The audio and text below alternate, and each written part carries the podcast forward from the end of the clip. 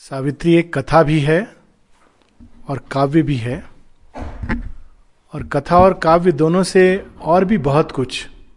अगर हम इसको अपनी थीम से जोड़ें, जो भारतीय संस्कृति, भारतीय अध्यात्म से श्री अरविंद के योग तक तो हम ये देखते हैं कि भारतवर्ष में आध्यात्मिक सत्य को जनमानस में फैलाने के लिए, उनको उसका स्पर्श कराने के लिए उससे अवगत कराने के लिए कई तरीके प्रयोग में लाए गए हैं। सबसे उत्तम तो है आध्यात्मिक साक्षात्कार और तादत्म्य। By identity and direct realization vision and realization we can know about these truths ये सबसे उत्तम माध्यम है। उससे बेटर कोई और चीज़ नहीं है। किंतु हम ये भी जानते हैं कि ये सरल नहीं है, सहज नहीं है। ये रास्ता कठिन है। बहुत कुछ इसमें इंसान को छोड़ने के लिए तैयार होना होता है। बहुत परिपक्वता चाहिए, बहुत तैयारी चाहिए। तो इसका एक दूसरा माध्यम रहा है थ्रू स्पिरिचुअल फिलॉसफी इसको हम देखते हैं उपनिषदों में और बाद में भी कई ऐसे ग्रंथ आते हैं जिसमें आध्यात्मिक सत्यों को मन की भूमि पर प्रकट किया गया है। और मन की भूमि पर वे प्रतिभाषित होकर, प्रतिबिंबित होते हैं और हम उसका एक हल्का सा ग्लिम्स बहुत दूर से ग्लिम्स अगर हम खुले हों मन में तो दूर से ग्लिम्स पा सकते हैं और उस ग्लिम्स के द्वारा अपने जीवन को कुछ हद तक मोल्ड कर सकते हैं। जैसे ईश उपनिषद में जब ये यज्ञवल ऋषि कहते हैं ईशावास्यम इदम सर्वम यत किंच जगत त्याम जगत तेन त्यक्तेन भुंजी था मागृत कस्य सिद्धनम। ये एक स्पिरिचुअल रियलाइजेशन है ईशावास्यम इदम सर्वम। हर चीज़ के अंदर ईशा का वास है, उनके लिए बना है। यथ किंच जगत्याम जगत। जो कुछ भी individual motion in universal motion शेयरबिंद इस प्रकार उसको ट्रांसलेट करते हैं। हर चीज़ के कण कण में, गतिशील अणु अणु में जिसने भगवान को देखा, उसने क्या एक्सपीरियंस किया होगा? क्या उसके अंदर भाव जगा होगा? तो उसको कैप्चर करके, क्योंकि वो अनुभव हम सब के लिए सहज सुलभ नहीं है, उन्होंने इस एक पंक्ति में डाल दिया ईशावास्यम इदम सर्वम। और उससे हमारे जीवन को जीने के लिए एक सूत्र दे दिया, तेन तक तेन भुंजी था, माग हृदय कस्य सिद्धनम। Therefore by renouncing thou shalt enjoy क्योंकि उस सूत्र से वो निकलता है, माग हृदय कस्य सिद्धनम। Why lust after another person position किसी दूसरे की चीज़ पे क्यों आँख गढ़ाने की ज़रूरत है? तो इस प्रकार से ये दूसरे लेवल पर उन्होंने प्रकट किया मनुष्यता के सामने। किंतु ये भी कठिन है, हर किसी के लिए आसान नहीं है। तो एक तीसरा माध्यम जो भारतवर्ष में चुना, वो था कथाओं के माध्यम से। ये एक बच्चे तक की चेतना में चली जाती है, कहानी के माध्यम से बड़े बड़े गूढ़ सत्य और हमारे पौराणिक कहानियाँ और एक से एक कहानियाँ निकलती हैं। वैदिक साइकिल से लेकर पौराणिक काल तक, जिनके माध्यम से गूढ़ से गूढ़ सत्य को सहज से सहज रूप में प्रकट किया गया है। जैसे भागवत भागवत पुराण में पूरी की पूरी चैत्य सत्ता की पूरी इवोल्यूशन की कहानी है। Very amazing Purana. Vishnu Purana में बहुत सारे ओकल्ट ट्रूथ्स हैं। उसी कथाओं के सीरीज़ में, श्रृंखला में सावित्री की भी कथा आती है, जो वैदिक काल की कथा है। और महाभारत में पांडवों के वन पर्व में ये कथा आती है। जब युधिष्ठिर एक साधारण सा प्रश्न करते हैं, जो हम सब का प्रश्न है कि, बुरे लोग सफ़र करते हैं? प्रश्न इस प्रकार से नहीं है, बट मैं थोड़ा सा उसको आधुनिक कंटेक्स्ट में दे रहा हूँ। बुरे लोग सफ़र करते हैं तो समझा जा सकता है, लेकिन सावित्री जैसा धर्मनिष्ठ, उसको इतनी ह्यूमिलिएशन उठानी पड़ी, इतना सफ़र करना पड़ा क्या संसार में कोई और हुआ है जो उससे अधिक सत्य पारायण हो और उससे अधिक सफ़र करना पड़ा हो? तो ऋषि मार्कंडे हाँ युधिष्ठिर पूछते हैं ये प्रश्न। हाँ द्रौपदी से ज़्यादा। हाँ तो ऋषि मार्कंडे उस कंटेक्स्ट में कहते हैं कि हाँ कोई था जिसने मृत्यु, जिसने इससे भी अधिक सत्य पारायण और इससे भी अधिक कठिनाई का सामना किया और उसको जीता। और उस उल्लेख में वो सावित्री की कथा का बखान करते हैं। और जैसा शेरविंद बताते हैं कि पौराणिक कथाओं की तरह, वैदिक काल की अन्य कथाओं की तरह, इस कथा में एक बहुत गहरा संकेत है। और वो संकेत आज तक हम लोगों के लिए उतना ही वैलिड है। जैसे रामायण हमारे लिए आज भी उतनी ही रियल है। महाभारत उतनी ही रियल है। देवासुर संग्राम, अमृत मंथन उतना ही सत्य है, जितना उस काल के लोगों के लिए थे। तो सावित्री की कथा उतनी ही हमारे लिए समकालीन है जितना उस समय थी।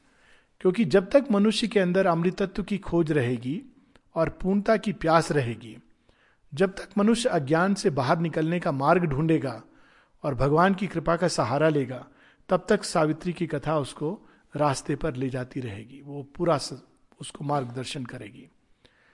तो ये श्रीअरविंद जो सावित्री का माध्यम, उस कथा का माध्यम यूज़ करते हैं, ये कोई नई चीज़ नहीं है। ये हमारे पौराणिक भारतीय कल्चर की एक जानी मानी चीज़ है। अन्य कल्चर्स में भी है।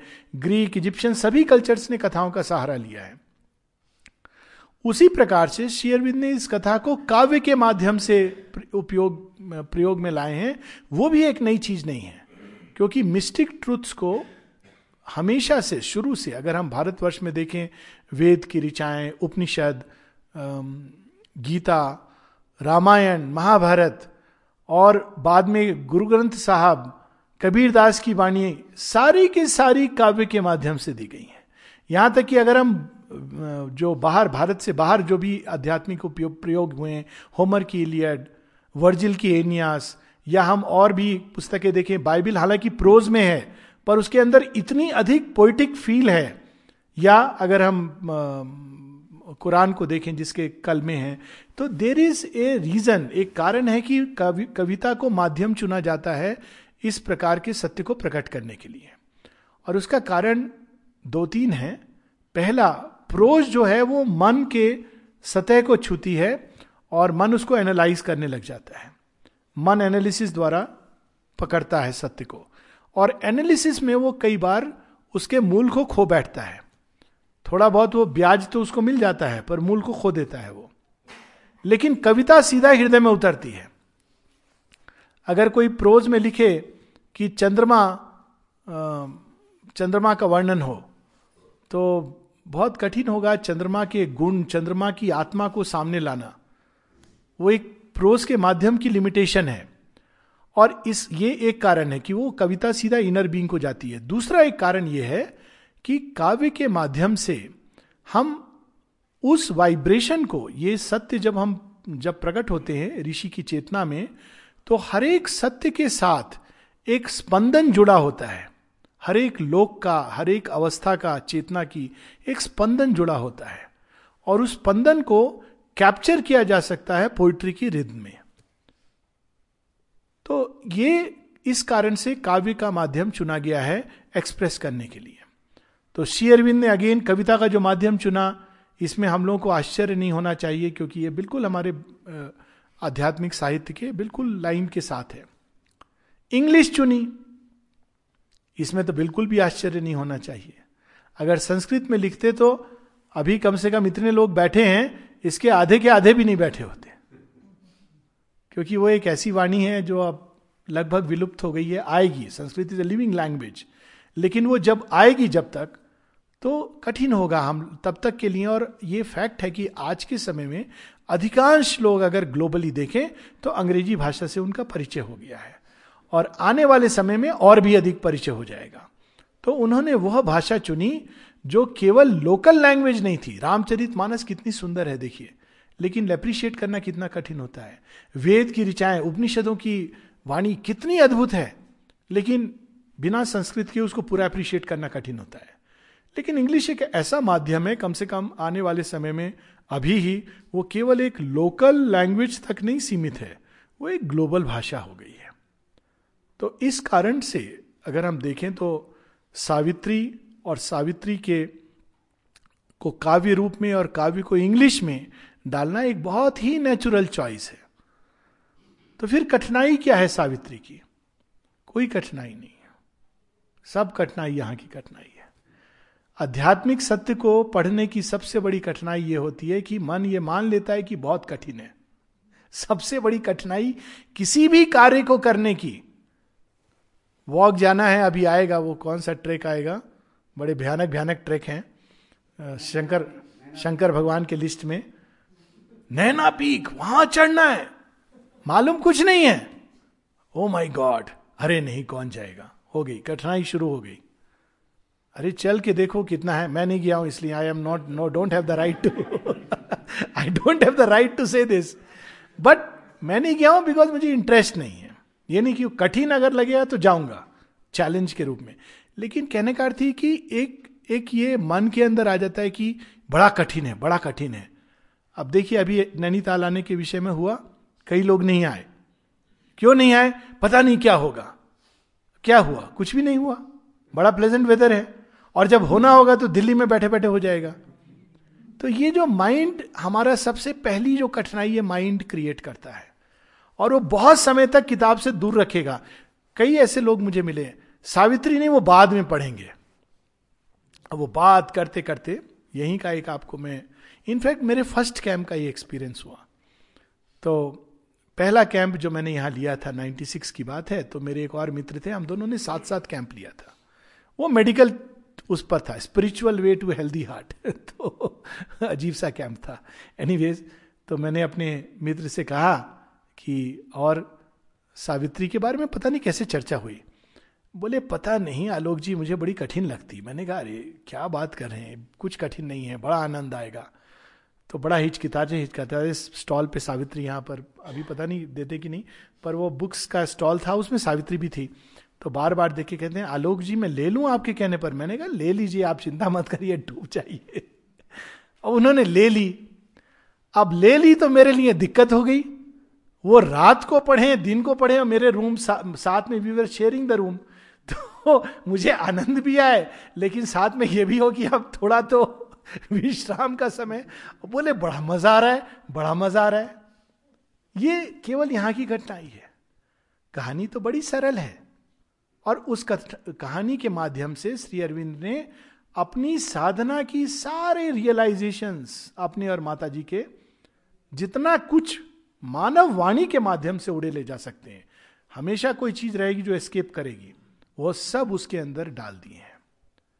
तो अगर हमारे पास ये खोज है कि हम रियली जानना चाहते हैं कि भगवान कैसा होता है, कैसा दिखता है, भगवान को देख के क्या अनुभव होता है क्या रास्ता है? रास्ते में क्या क्या मिलता है? कैसी कठिनाइयाँ होती हैं? कैसी सहायक शक्तियाँ आती हैं? कैसी विरोधी तत्व आते हैं? अगर ये हमारे अंदर भाव है तो फिर सावित्री से अधिक उपयुक्त कोई और पुस्तक नहीं है। साथ में ये केवल उस सत्य को इंटेलेक्चुअल लैंग्वेज में नहीं है।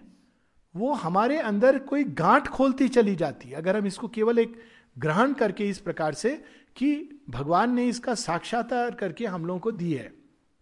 तो ये अपने आप हमारे अंदर वो कार्य करने लगती है, वो स्पंदन जो है सावित्री के, वो कार्य करने लगते हैं एक मंत्र की तरह। तो अभी हम लोग उसी के बारे में थोड़ा थोड़ा देखेंगे। पहला तो सावित्री को कैसे पढ़ें? ये एक मंत्र विद्ध वाणी है। तो मंत्र को कैसे पढ़ना है? मंत्र का अर्थ पता हो तो बहुत अच्छा है, लेकिन मंत्र को डिक्शनरी लेके कभी नहीं पढ़ा जाता है। मंत्रों में तो डूबा जाता है और मंत्र को अपने अंदर डूबने दिया जाता है और फिर वो अपना कार्य करता है। तो सावित्री में ही सावित्री को कैसे पढ़ें, उसका वर्णन। बुक फोर, कैंटो थ्री अशुपति एक आकाशवाणी सुनते हैं। कंटेक्स्ट, थोड़ा सा बैकग्राउंड पर देखिए बैकग्राउंड ना भी हो।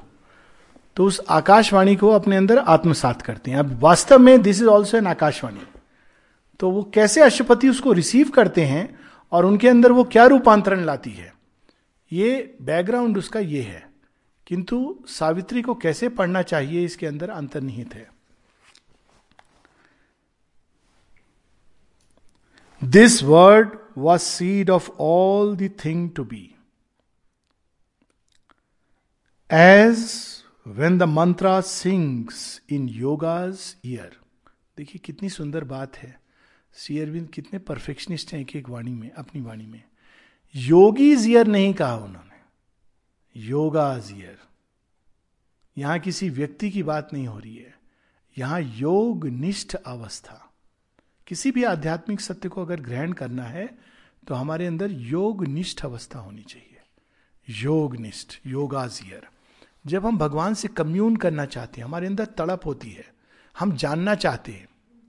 उस अवस्था में मंत्र जब हमारे अंदर उतरता है as when the mantra sings in yoga's ear its message enter stirring the blind brain and keeps in the dim ignorant cells its sound the hearer understands a form of words सुनने वाला क्या समझता है? मंत्र अंदर उतर के उसकी सेल्स को वाइब्रेट कराता है, स्पंदित करने लगता है, उसी स्पंदन के अनुसार। सुनने वाला तो केवल वो लाइन का मीनिंग बाहर बाहर से उसको पकड़ता है।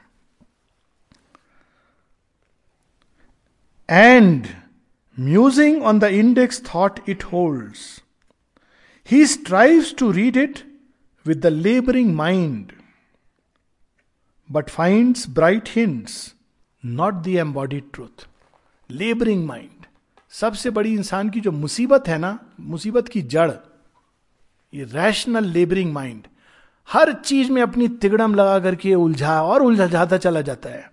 अच्छा इस शब्द का क्या अर्थ होगा डिक्शनरी में? लेबरिंग माइंड शब्द वास्तव में हमारी चेतना की अवस्था को अभिव्यक्त करने के लिए प्रकट हुए हैं। पर हम चेतना की अवस्था को शब्दों में बाँध देते हैं। ये हमारी प्रॉब्लम है। और इसका इवन दैनिक जीवन में कितनी कंफ्यूजन होती है। कहने के पीछे अर्थ कुछ और होता है। तो हमको शब्द के माध्यम से उस चेतना की अवस्था को टच करना है जो प्रकट किया जा सक जा रहा है। तो जब हम शब्दों को केवल बाहर से पकड़ते हैं तो हम केवल उसके बाहरी अर्थ को समझते हैं लेकिन उसका जो सत्य है वो हमसे छूट जाता है। He strives to read it with the labouring mind, but finds bright hints not the embody truth तो हमें क्या करना चाहिए? छोड़ देना चाहिए? डिक्शनरी लेनी चाहिए? कुंजी पढ़नी चाहिए? नहीं। श्री अरविंद बड़ा सुंदर तरीका बता रहे हैं। Then failing falling silent in himself to know he meets the deeper listening of his soul ये केवल एक यंत्र है। ये भी यंत्र है। बाईपास करके जो हियरर है, जो समझने वाला है, वो यहाँ सिचुएटेड है। हृदय से पढ़ना चाहिए। तो वो जब अंदर जाता है तो meets the deeper listening of the soul जब हम योग निष्ठ होते हैं तो हमारा आत्म तत्व जागृत होता है। तो डीपर लिसनिंग में क्या होता है? The word repeats itself in rhythmic strains Om नमो भगवती, ओम नमो भगवती। उस तरह से ये पंक्तियाँ repeats all can be done if the god touch is there या जैसे शंकर, शंकरन ने पढ़ा भी the formless and the formed were joined in her एक पंक्ति को देख लीजिए। Wrong could not come where all was light and love what a powerful line it is आप कोई बाहरी तरीका नहीं कर रहे हो।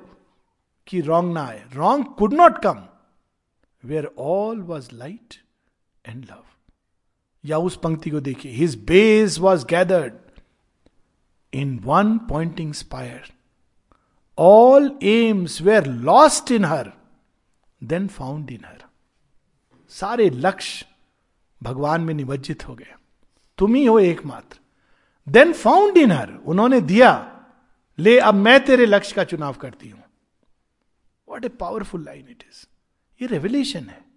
इसको हम इंटेलेक्चुअल अच्छा एम्स लॉस्ट कैसे होते हैं? Obviously we can not but अगर हम इसको अंदर से पढ़ते हैं तो आत्मा इस चीज़ को समझ पाती है कि what it means to lose everything in the divine फिर क्या होता है? जब हम डीपर लिसनिंग ऑफ़ सोल से सुनते हैं thought vision feeling sense the body self are seized unutterably and he endures in ecstasy and in immortal change. धीरे धीरे थॉट से शुरू होता है। Feeling vision sense the body self कोशिका कोशिका में वो अग्नि, वो मंत्र अपना कार्य करने लगता है। और look at the line and he endures क्योंकि ये भगवान के आनंद को वहन करना आसान नहीं है। An ecstasy and an immortal change ये समझ आ रहा है इसकी, इसका एक ही निशानी है, जो इस वक्त भी लागू हो रहा है। ये नहीं कि हम इस पर कितने लेक्चर दे सकते हैं, ये नहीं कि हम इस पर कितनी किताबें लिख सकते हैं। एक ही निशानी है कि क्या इसको सुन रहे हैं तो हमारे अंदर आनंद का एक स्पंदन हो रहा है एन एक्सटेसी वो एक्सटेसी को समझने की चेष्टा मत कीजिए। एक्सटेसी इज़ बियॉन्ड नॉलेज ये an ecstasy and an immortal change एक ऐसी छाप पड़ जाती है जो उसको काल मिटा नहीं सकता। अब फिर क्या होता है? Next step he feels a wideness and becomes a power Savitri की महिमा। सावित्री द बुक ये हमको विशाल विशाल करती चली जाती है। एक जगह शेयरबिंद जब सेल्फ का वर्णन करते हैं तो बड़े सुंदर शब्दों में he is the vision and he is the seer he is the dreamer and he is the dream तो फिर प्रकृति क्या है? In knowledge and ignorance they have spoken and met our light and darkness are their eyes interchange they are married secretly in our thoughts and life who पुरुष and प्रकृति जहाँ जहाँ पुरुष है, वहाँ प्रकृति, जहाँ प्रकृति, वहाँ पुरुष है। ये दोनों एक दूसरे में इतने सुंदर ढंग से मिले हुए हैं, इस गूढ़ सत्य को कितने अद्भुत ढंग से। तो वो कितनी विशालता में ले जाते हैं he feels a wideness and becomes a power क्योंकि वो शक्ति फिर अंदर जागृत होती है। All knowledge rushes on him like a sea उसके बाद किसी चीज़ की ज़रूरत नहीं पड़ती है कि बाहर से ज्ञान प्राप्त करने की। श्री अरविंद जब ये तो बहुत पहले उनको होता था। वो हमें दे रहे हैं। बड़ौदा में जब पढ़ाते थे तो बच्चे लोग कभी कभी नोट्स लेना तो शेरविंद कहते हैं do no need to take notes खैर तो एक बार कभी बच्चे कहते लेकिन उसकी व्याख्या, इसकी व्याख्या। शेरविंद कहते throw them out of the window spontaneously वो वहाँ जाकर के पढ़ाते थे। कोई ये नहीं कि नोट्स लेके आ रहे प्रिपेयर कर रहे हैं, बोर्ड पे लिख रहे हैं। स्कॉलर की चीज़ नहीं है कि लेकर के वन टू थ्री फोर लिखा जा रहा है। All knowledge rushes on him like a sea उसको कंटेन करना कठिन होता है। वो ज्ञान अंदर से उद्भाषित होने लगता है। ये तो एक ऐसी, ऐसा मंत्र है जो हमारे अंदर की गुफाओं को खोल देता है।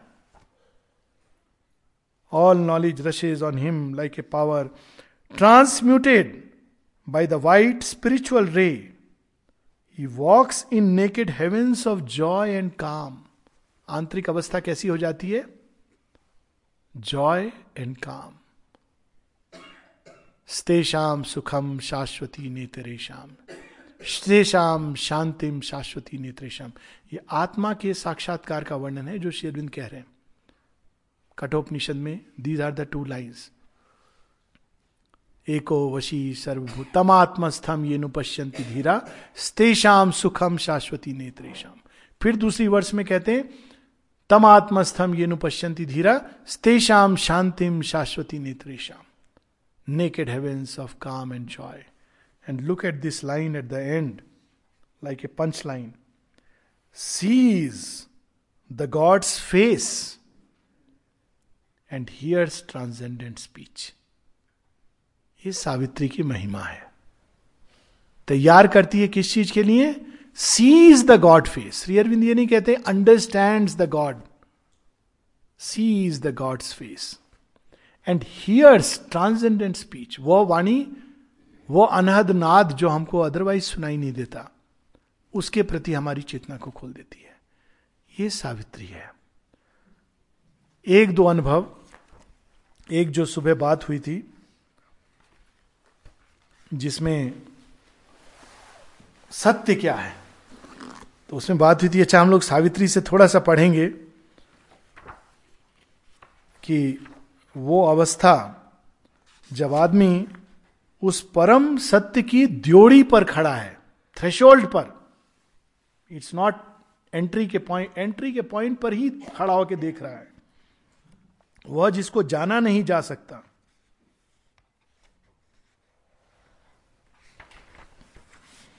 उसका एक्सपीरियंस इसमें एक कैंटो है the pursuit of the unknowable जिसको हम जान नहीं सकते, जो अज्ञे है। देखिए, इस वर्णन को देखिए। दो हम लोग वर्णन पढ़ेंगे। एक तो शंकरन जी ने पढ़ दिया माँ का, एक यहाँ और एक भगवान का दर्शन कैसा होता है। गीता में हम लोगों ने पढ़ा है ना वो चैप्टर इलेवन में वो पूरा जो काल का भगवान जब कालोस्मी भवा बन के आते हैं, विराट रूप तो इसमें से भी हम लोग पढ़ेंगे कि भगवान का दर्शन कैसा होता है। पर उसके पहले केवल उस अवस्था का चेतना का, जब वो सत्य में प्रवेश कर रही है। Book three, canto one.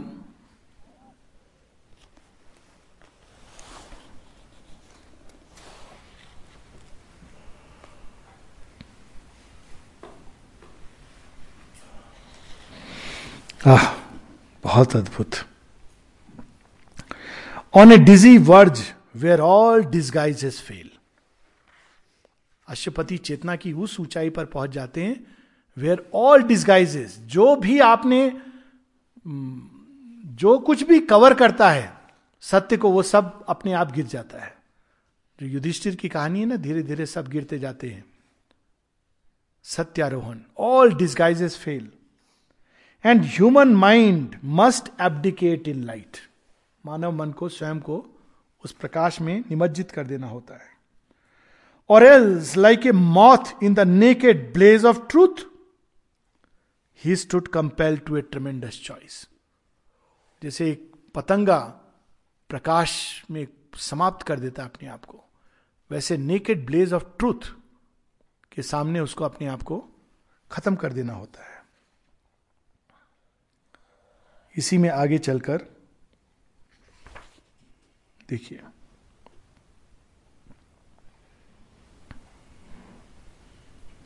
Nothing remained the cosmic mind conceives पूरा विश्व वहाँ पर जाकर एनल हो जाता है। Nothing remained the cosmic mind conceives eternity prepared to fade and seemed a hue and imposition on the void even eternity जिसको हम शाश्वत कहते हैं। ऐसा लगता था कि ये भी एक इम्पोजिशन है, ज़बरदस्ती का। Space was the fluttering of a dream that sank before its ending into nothing deeps देश केवल फ़िज़िकल यूनिवर्स नहीं all space in all levels वो सब जैसे एक स्वप्न की तरह प्रकट हुआ और डूब गया।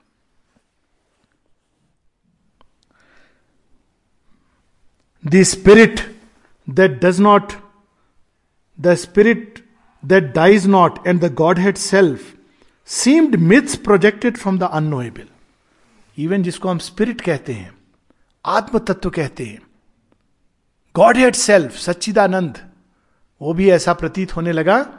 मान लो वो एक प्रोजेक्शन था एक शेडो मात्र था from it all sprang in it is called to cease अब देखिए इसका कोई वर्णन नहीं कर सकते इवन मेस्कुलाइन फेमिनाइन नहीं तो इट तत्वमसी that they have called it that from it all sprang in it is called to cease but what that was no thought or sight could tell Only a formless form of self was left, a tenuous ghost of something that had been the last experience of a lapsing wave before it sank into a boneless sea. पर यह अनुभव कौन कर रहा है तो एक हल्का सा घोस्ट ऑफ़ सेल्फ इसके पहले कि वो पूरी तरह अपने को निबज्जित कर दे कुछ पंक्तियाँ और नीचे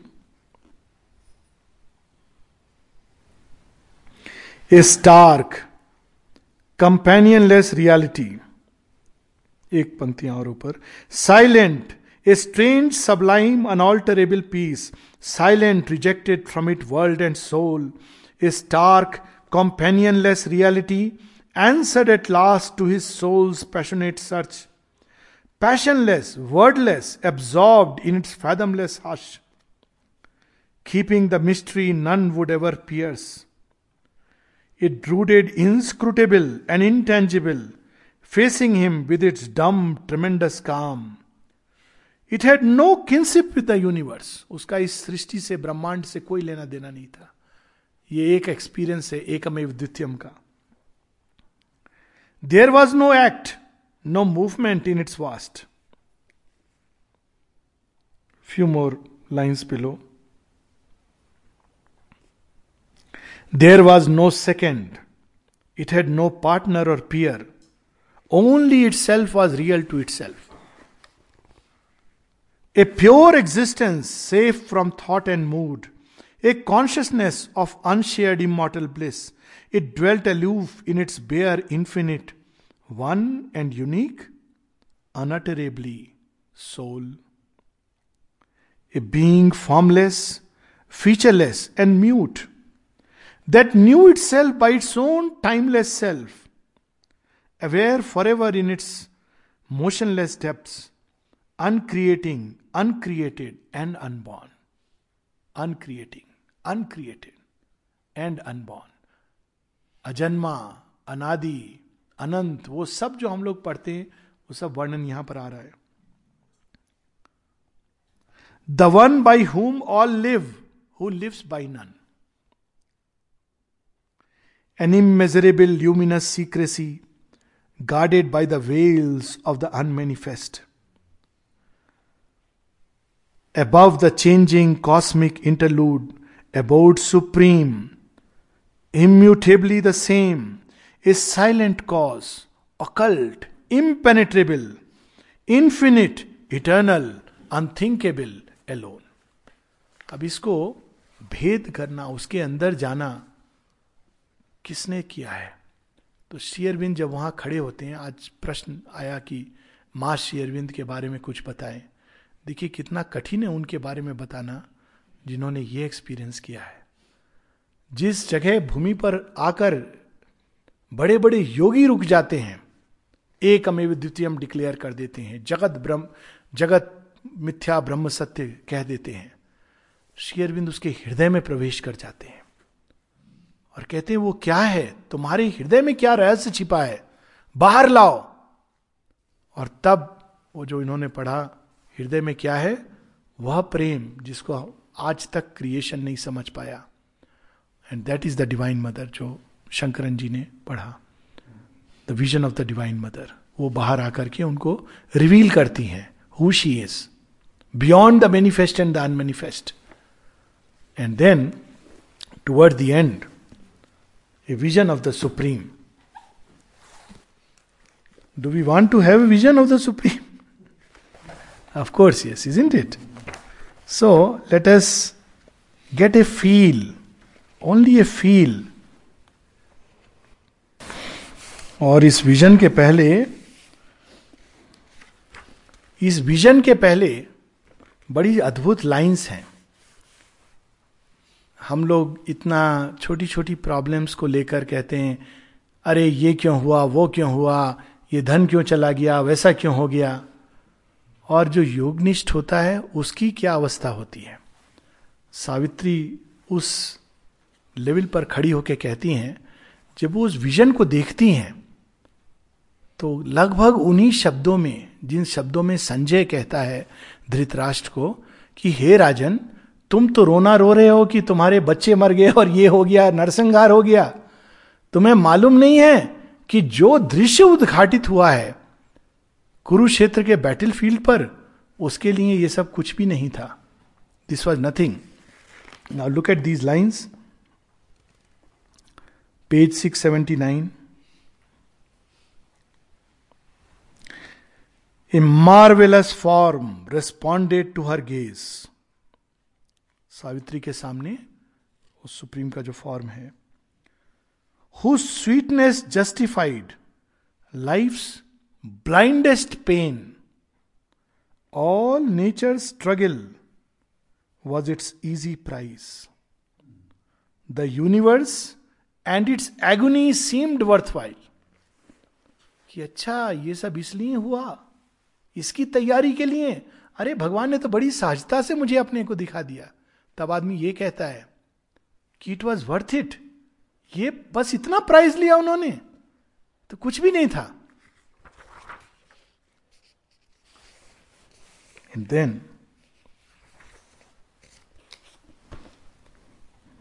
of course, uh, people speak about it as the Virat Purusha. Supreme को क्या डिस्क्राइब हम लोग कर सकते हैं but we have read the vision of the Gita Now look at the vision of the Virat Purush here.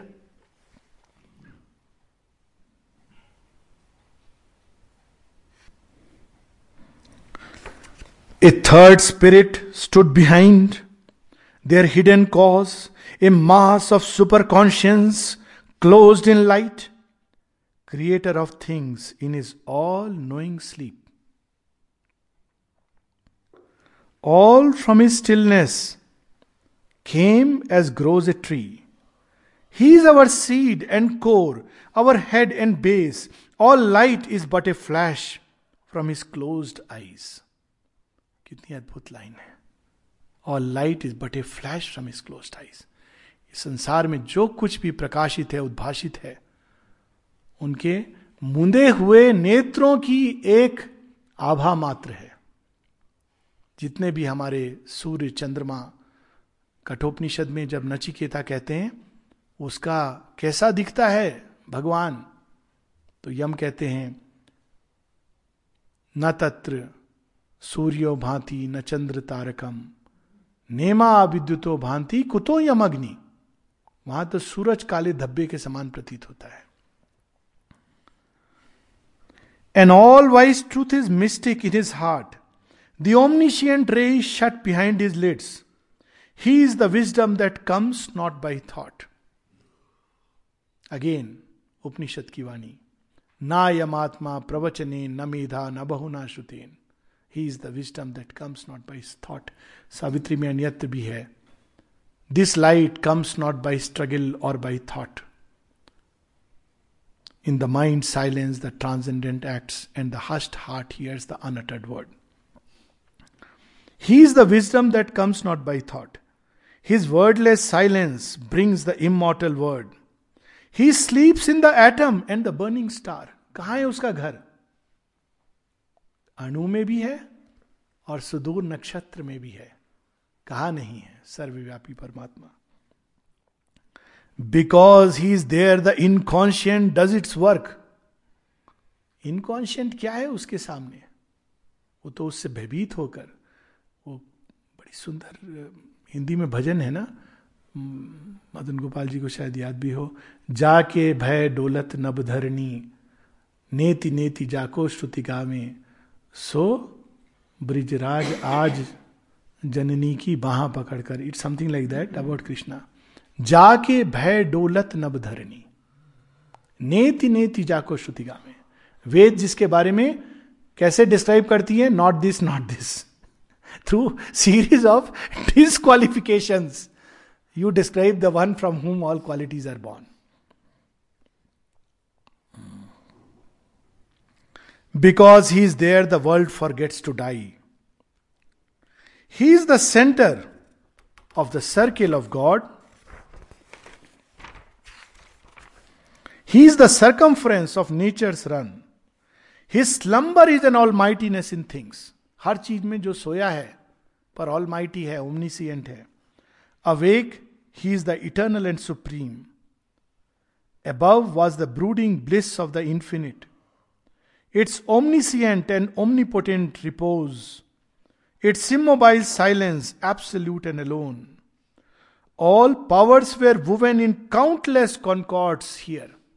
जितनी भी शक्तियाँ संसार में देवों की शक्ति असुरों की शक्ति राक्षसों की गंधर्व की मनुष्य की सारी शक्तियाँ उसके अंदर एक बड़े सुंदर सामंजस्य में गुथी हुई थी। The bliss that made the world in his body lived वो आनंद जिससे सृष्टि की रचना हुई है, वो उसके देह में व्याप्त था। Love and delight were the head of the sweet form in the alluring message of their snare recaptured the proud, blissful members held, all joys, outrunners of the panting heart, and fugitive from life's outstripped desire. Whatever vision has escaped the eye, whatever happiness comes in dream and trance, the nectar spilled by love with trembling hands, the joy the cup of nature cannot hold, had crowded in the beauty of his face. क्या अद्भुत वर्णन है उस चेहरे का। क्या रूप है वो? वो सब कुछ जॉय जो सारी सृष्टि ढूंढती है, पर एस्केप कर जाता है। वो अमृत, वो स्वीटनेस जो थोड़ा सा हम अनुभूत, अनुभूति करते हैं ट्रांस में, वो सब कुछ उस रूप के अंदर समाया हुआ था।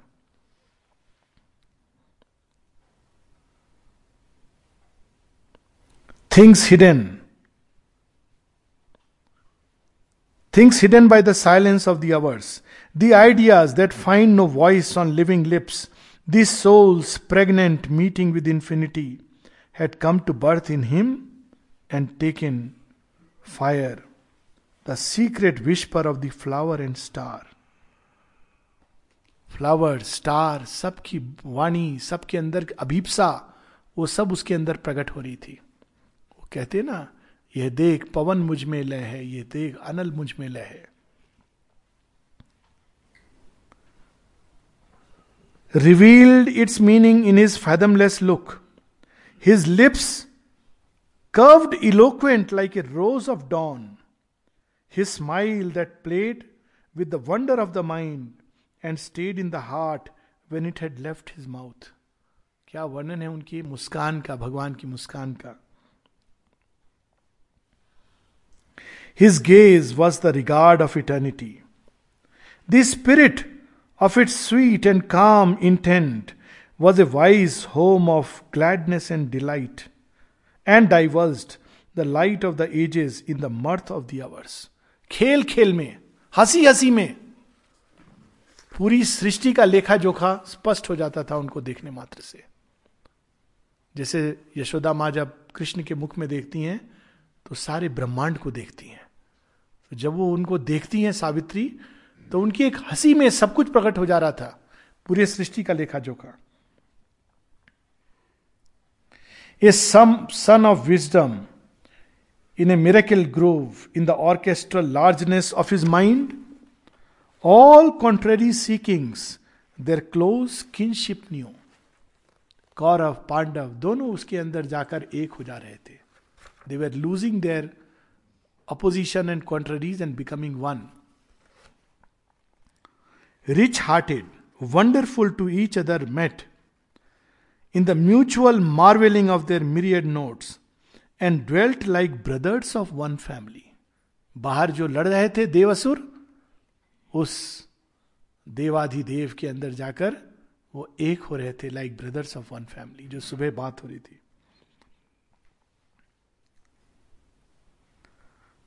who had found their common and mysterious home as from the harp of some ecstatic god, there springs a harmony of lyric bliss. Striving to leave no heavenly joy unsung, such was the life in that embodied light. Embodied light. He seemed the wideness of a boundless sky. एक ऐसा एक ऐसी विशालता जिसकी कोई सीमा ही ना हो He seemed the passion of a sorrowless earth. He seemed the burning of a world wide sun.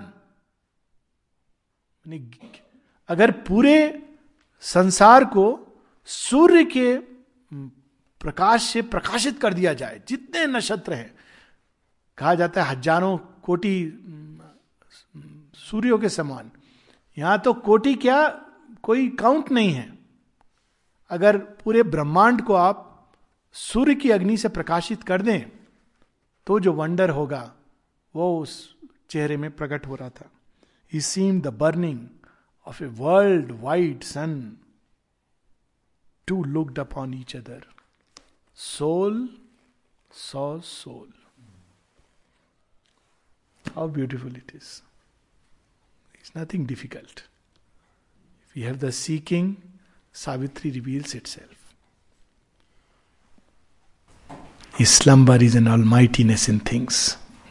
The omniscient ray is shut behind its lids. ये भगवान की सुषुप्ति अब जिन्होंने ये सब प्रकट किया है उनके बारे में क्या बताऊँ फिर भी प्रश्न उचित है और कल या परसों we will talk about mother and Sri Aurobindo but please don't make the mistake of thinking as most of us do that Sri Aurobindo was born on fifteen August 1872 in Kolkata, West Bengal, and he left his body on 5th December 1950. This is the story only of the physical body of Sri Aurobindo. But who is Sri Aurobindo? Can we fathom? Who is the mother? Can we even conceive? एक last उसके साथ माता जी से किसी ने पूछा माता जी कहती who can understand Sri Aurobindo he is as vast as the universe and his teaching is infinite इसका कोई अंत नहीं है।